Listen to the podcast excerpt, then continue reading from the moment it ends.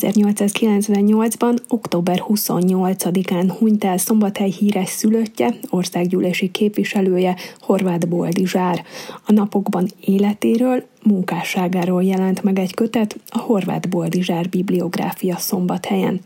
A részletekről Horvátné Kupi Ildikó, a Berzsenyi Dániel könyvtár osztályvezetője, a kötet szerzője avatja be az érdeklődőket a következő néhány percben. Érdemes meghallgatni.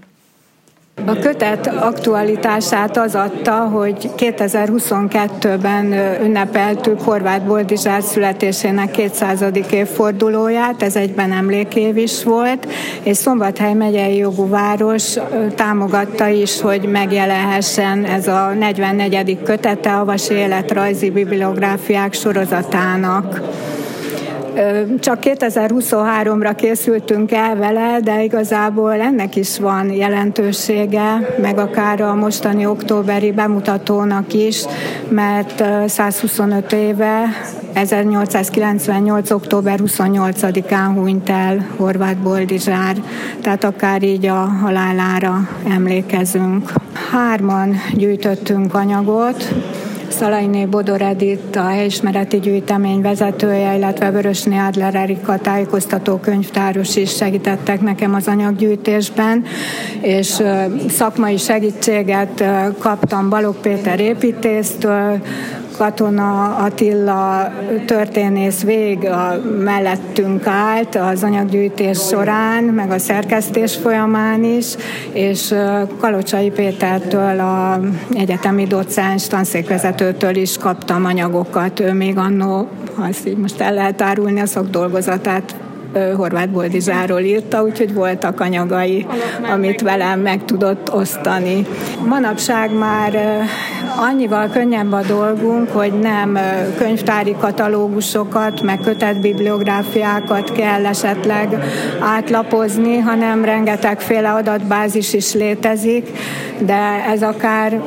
még meg is nehezíti tulajdonképpen, hiszen van olyan adatbázis, ami a korabeli napilapokat digitalizálva tartalmazza, és hogyha rákeresünk Horváth Boldizsár nevére, akkor több ezer találatot kapunk, úgyhogy ebből aztán válogatni kellett olyan szempontok szerint, hogy mégiscsak az életpálya szempontjából legfontosabb cikkeket vegyük bele. Természetesen próbáltuk a saját műveket összegyűjteni, a róla szóló irodalmat, meg hát az életpályához kapcsolódó mindenféle cikkeket, tanulmányokat, az országgyűlési könyvtár katalógusában is nagyon sok minden utolérhető, és hát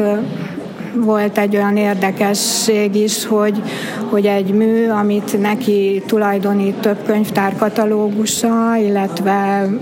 akár még lexikon szócikkek is, ez a municipium és parlamentarizmus, 1866-ban megjelent röpirat, tulajdonképpen Katona Attila segítségével kiderítettük, gyanús volt nekem, hogy az lehet, hogy mégse az ő műve, hanem az Holovich Boldizsáré, a digitalizált változaton szerepel is ez a Holovik Boldizsár név, csak aztán valahogy ott még az elején mindkettejük nevénél megjelent a Szinyei József Magyar Írók Élete és Munkái című kötetben, és akkor akik ebből vették a, a,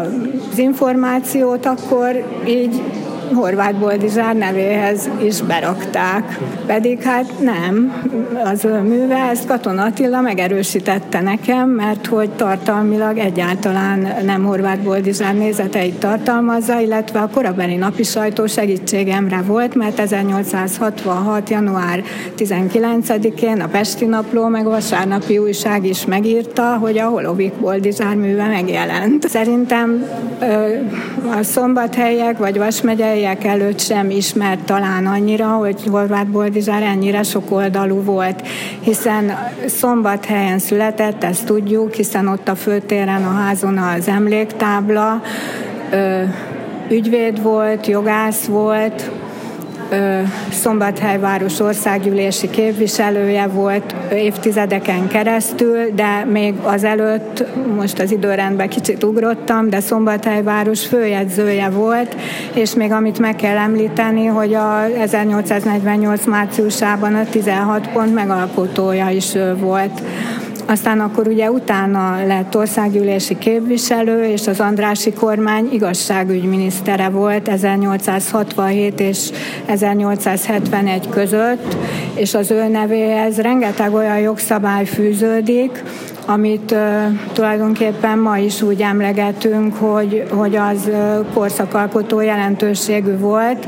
Uh, nagyon nagy tehetségű szónok volt, akár a másnapi napilapok vezércikke arról zengett, hogy megint mekkorát alakított Horváth Boldizsár a parlamentben,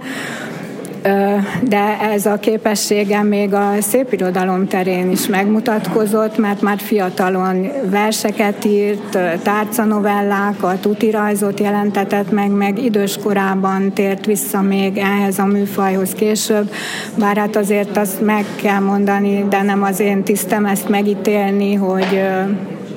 bár Vörös Marti is azt mondta, hogy csak folytassa az írást, ezt olvastam, de mégsem azért első vonalbeli költő volt, vagy irodalmár. A kötet megtalálható most már a, a könyvtárunkban, akár ki is kölcsönözhető, vagy megnézhető, kikérhető raktárból, illetve itt jelenleg most az információban is, meg a mindennapokban az első emeleten a kölcsönzőpultnál meg is vásárolható.